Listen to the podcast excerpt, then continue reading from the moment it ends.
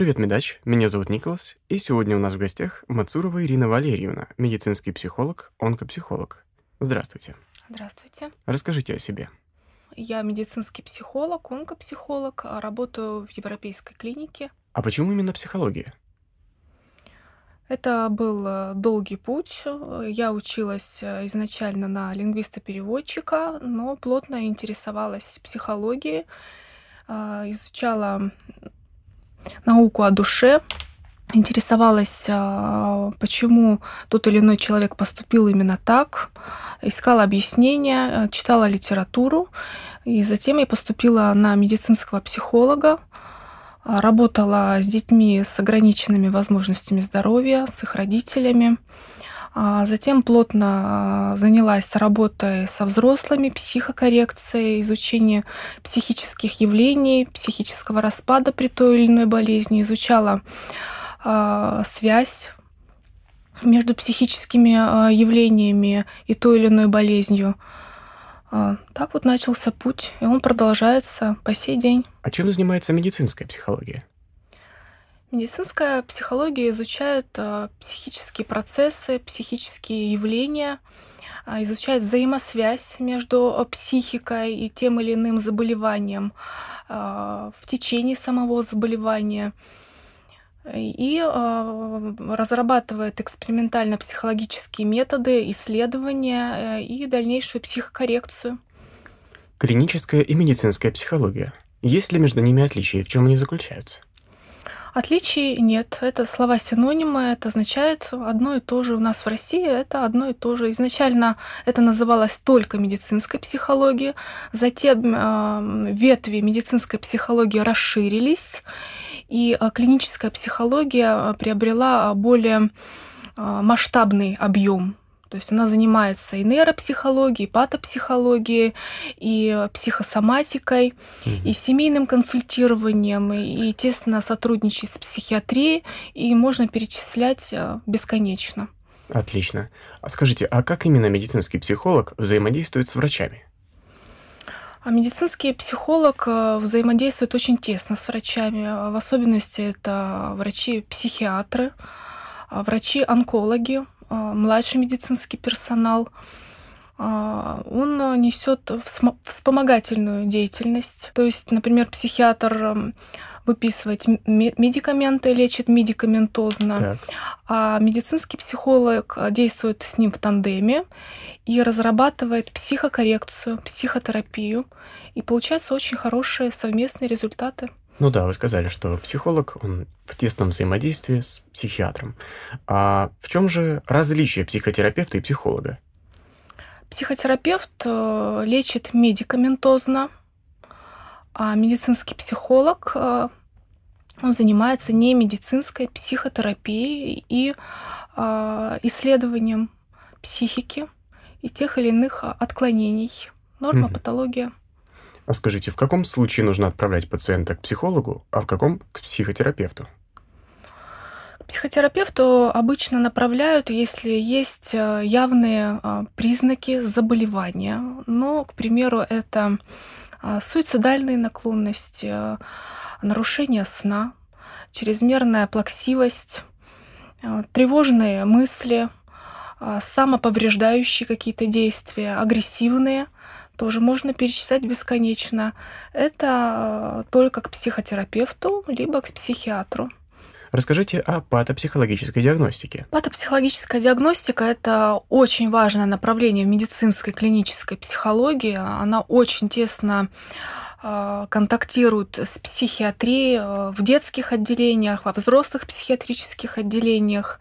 Эта область исследует психику, ее распад а, при конкретных а, психиатрических диагнозах, она своими методами экспериментально-психологическими а, помогает поставить точный диагноз психиатру и назначить точное лечение, и также действовать с психиатром в тандеме и получить хорошие результаты в реабилитации пациента.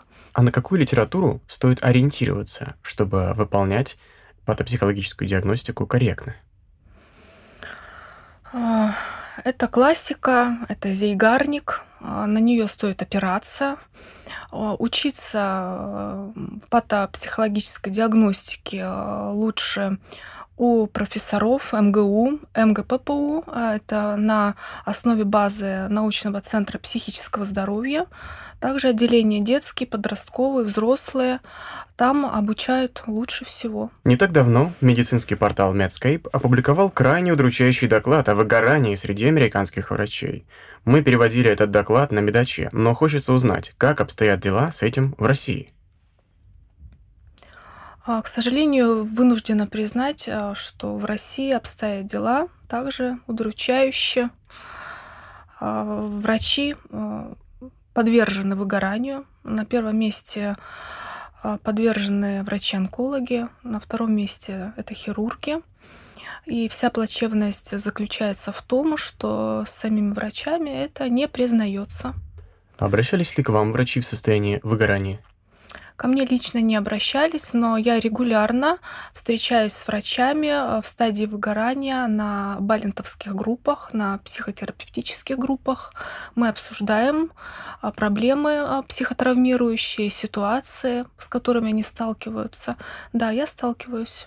Скажите, и как же можно им помочь? Это, опять же, балентовские группы, где обсуждаются все сложные ситуации, происходящие в профессиональной практике, которые, как правило, врачами подавляются, пытаются забыться, но где-то откладываются в психике, тем самым а, вызывая эмоциональное, профессиональное выгорание. Я считаю, что а, врачам а, необходимо проходить личную психотерапию, групповую психотерапию и незаменимые балентовские группы. А есть ли какие-то методы профилактики выгорания? Что делать, чтобы этого не произошло? Методы профилактики, э, я считаю, что врачи этому обучают в вузах. Э, это сочувствовать, но не пропускать через себя всю болезнь. И также, конечно же, участвовать в семинарах обучающих, психологических, посещать психолога. Э, очень, я считаю, полезно в медицинских учреждениях, чтобы клинические медицинские психологи проводили групповые семинары, тренинги – где можно было бы все сложные моменты обсудить, тем самым оказывая друг другу помощь. Будем надеяться, что наши врачи будут придерживаться этих правил. Известно, что хороший врач должен быть также и хорошим психологом, чтобы чувствовать пациента и корректно проводить лечение, чтобы был высокий комплайенс и так далее. Но как же врачу применять знания психологии для общения с пациентом? Почему это важно? Отчасти, конечно же, а, врач должен быть психологом, но психологом он должен а, быть на первичном приеме, а, чтобы увидеть особенности пациента, найти к нему правильный подход, подобрать правильные слова о сообщении диагноза, чтобы была у пациента здоровая реакция, не травмирующая его. А, а далее а, я считаю, что все-таки каждый специалист должен заниматься своим делом. Все-таки врач, он врач, а психолог должен заниматься своим делом и брать дальше пациента под свою опеку и вести его в течение всей болезни. А насколько важно, по мнению эксперта, знание психологии для представителя медицины со средним специальным медицинским образованием, в частности, для фельдшера? Конечно же, и для фельдшера очень а, важны какие-то главные аспекты в психологии. Но опять же, психологии надо обучаться, и обучаться не один год, а это должно быть у специалиста желание и время. Поэтому здесь опять же придет на помощь медицинский психолог медучреждений, который будет проводить обучающие семинары и тренинги. Я думаю, что этого будет достаточно. На какие аспекты нужно обращать внимание работникам данной специальности? Я считаю, что это на простом уровне нужно уметь разбираться э, в акцентуации личности, то есть уметь э, понять, к какому типу личности относится человек. Расскажите поподробнее про акцентуацию. Что такое аспекты? Да, это нужно знать вообще всю психологию. Это нужно, во-первых, чувствовать человека, mm да. Это вот такое, что не прибавить и не отнять, да. Ты заходишь в палату, и ты уже по глазам ощущаешь человека, да, как он смотрит на интонацию его. Это тоже вот такое вот зыбко. Вот на какие аспекты? Но тут все аспекты важны. Ну, может, Как, есть как? самые важные какие-то.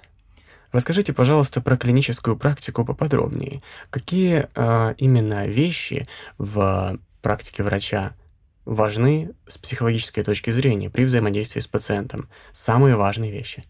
Есть ли такие? Когда к врачу первично приходит пациент, а, я считаю, что врачу необходимо а, как бы почувствовать человека, к какому типу личности он принадлежит, а, чтобы найти к нему индивидуальный подход. Ведь пациент может быть тревожный, а может быть э, принадлежать к истерическому типу. А, Врач обычно этому обучен э, в медицинском вузе, и он а, это может все сразу понять и уже выстроить дальнейшую цепочку общения с ним.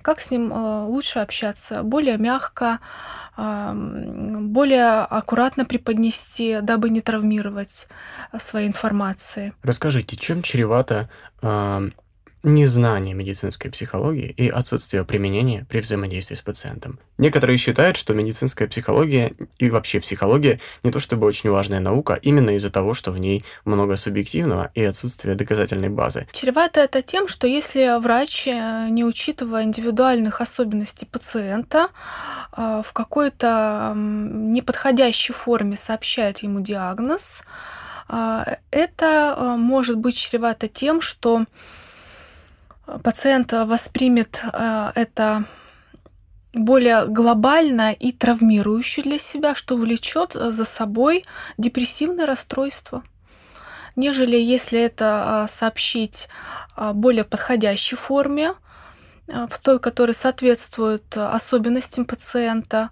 Это может его смотивировать на дальнейшее благополучное лечение и дальнейшие действия. То есть, в принципе, знание психологии и умение применять различные методы а, благотворно сказывается на качестве лечения, и от этого во многом зависит лечение. Правильно? Да, конечно, безусловно. Сейчас даже многие а, врачи, советуясь с медицинским психологом, а, разрабатывают планы, и медицинский психолог может а, взять на себя а, такую ответственность и сообщать диагноз пациенту. Скажите, а в чем особенность работы именно онкопсихолога? Онкопсихолог а, имеет узкую направленность, работая с пациентами с онкологическими заболеваниями на разных стадиях и ведет пациента от самого начала заболевания до самого конца, а, либо пере- помогает перейти в стадию ремиссии и затем также наблюдает. То есть это очень узкая направленность. А в чем разница ведения пациентов в начале заболевания и уже в очень тяжелых стадиях заболевания? А, Онкопсихолог а, помогает а, пациенту пройти а, все стадии горевания при сообщении диагноза. Это первая стадия отрицания, гнев, депрессия. М, Самая последняя, удачная, которая достигается с помощью а, врача и медицинского психолога, это стадия принятия это дальнейшая мотивация на лечение, на благополучную жизнь с данным заболеванием. И, Настолько, насколько это возможно. конечно, да, ситуации разные. И скажите, от чего зависит успех в данной ситуации? Успех э, зависит э, от всего. От лечения, от восприятия лечения, от эмоционального фона, от настроя, от э, общения с родственниками. Здесь также очень важен аспект работы медицинского психолога с родственниками, как они а, общаются со своим близким, как они сами принимают эту болезнь. И э, к- медицинский психолог довольно успешно помогает развеивать э, много мифов об этой болезни. Она э, успешно лечится. Скажите, каким должен быть хороший онкопсихолог? Мне кажется, онкопсихолог должен эм, обладать рядом качеств. Первое, конечно же, такой специалист должен любить людей. Он должен уметь принимать инаковость людей. Он должен уметь э, с принятием, без агрессии, без обиды принимать разную реакцию пациентов. Она бывает и агрессивная, и очень тревожная, и импульсивная, и очень э, подавленная. А, это, конечно, терпимость должна быть, сострадание, эмпатия, но так, чтобы это пропустить через себя уметь это сделать и не позволить этому чувству застрять у себя где-то внутри, дабы а, самому онкопсихологу не быть подверженным эмоциональному, профессиональному выгоранию. Поэтому онкопсихологи а, проходят регулярно личную психотерапию, групповую психотерапию, и нас всему этому обучают. Какие психологические методы вы используете с онкологическими пациентами? Методов существует э, очень много. Они зависят от самого пациента, от его готовности на работу, на сотрудничество э, со специалистом. И каждый раз, э, заходя в палату к пациенту, как бы медицинский психолог э, не готовился, каждый пациент это как новый чистый лист. Угу. И только пообщавшись э, с пациентов, с пациентом а, можно понять ту или иную методику, которую можно было бы применить. Это когнитивно-поведенческие методики, это разного рода ресурсные техники, это нейролингвистическое программирование в психотерапии. Также я успешно использую гипнотерапию, ресурсные, а, очень хорошо наполняет ресурсами пациентов, а, дает им силы, возможности справиться с какими-то своими переживаниями, повышенной тревожностью, плаксивостью и э, даже помогают наладить сон. И что ждет специалиста, который только зашел в палату и только вот начинает взаимодействовать с такими пациентами? Как вы опишете такое ощущение? Если это специалист плохо подготовленный, не стрессоустойчивый, а, в скором времени это будет э, выгорание. И ему самому понадобится психолог уже. Да, естественно. Так. То есть э, в онкобольнице, в онкоотделение должен приходить хорошо подготовленный и э, психологически проработанный специалист. Скажите, и как же вот так хорошо подготовиться молодому специалисту, чтобы он сам смог справиться с вот этой тяжелой ситуацией? Обучаться в университетах, а, обучаться у а, докторов наук, у профессоров, а, проходить практику в больницах, проходить личную терапию и регулярно посещать супервизорские группы. Расскажите про то, с чем точно столкнется начинающий онкопсихолог. Он точно столкнется с гореванием пациента, с его бедой. Он должен быть к этому готов. Также он точно столкнется с агрессией пациента. Это тоже такая некая стадия. Ее нужно будет э, принять, а, самому с ней справиться и помочь справиться пациенту грамотно, с применением, опять же, психологических, психотерапевтических техник. Скажите, Ирина, как вы понимаете, какому пациенту и в каком объеме нужна психологическая помощь? Как правило, они редко просят, чтобы к ним заходили, они не хотят никого видеть. Я обсуждаю эти моменты с лечащим врачом и захожу ежедневно к пациентам, осматриваю, беседую, нахожу контакт, и когда контакт хорошо установлен, а многие пациенты просят зайти вновь и вновь ежедневно. И когда я даже какой-то день пропускаю, не захожу, к примеру, считаю нужным через день зайти, пациенты меня переспрашивают, почему вы вчера ко мне не зашли, вас не было в клинике. Но что касается психологии, э, связанной с его родными, как...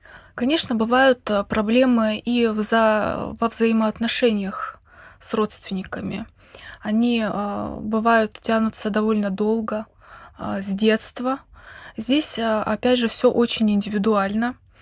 а, хотят ли родственники и сам а, пациент вытаскивать наружу эту травму, а, эту проблему во взаимоотношениях.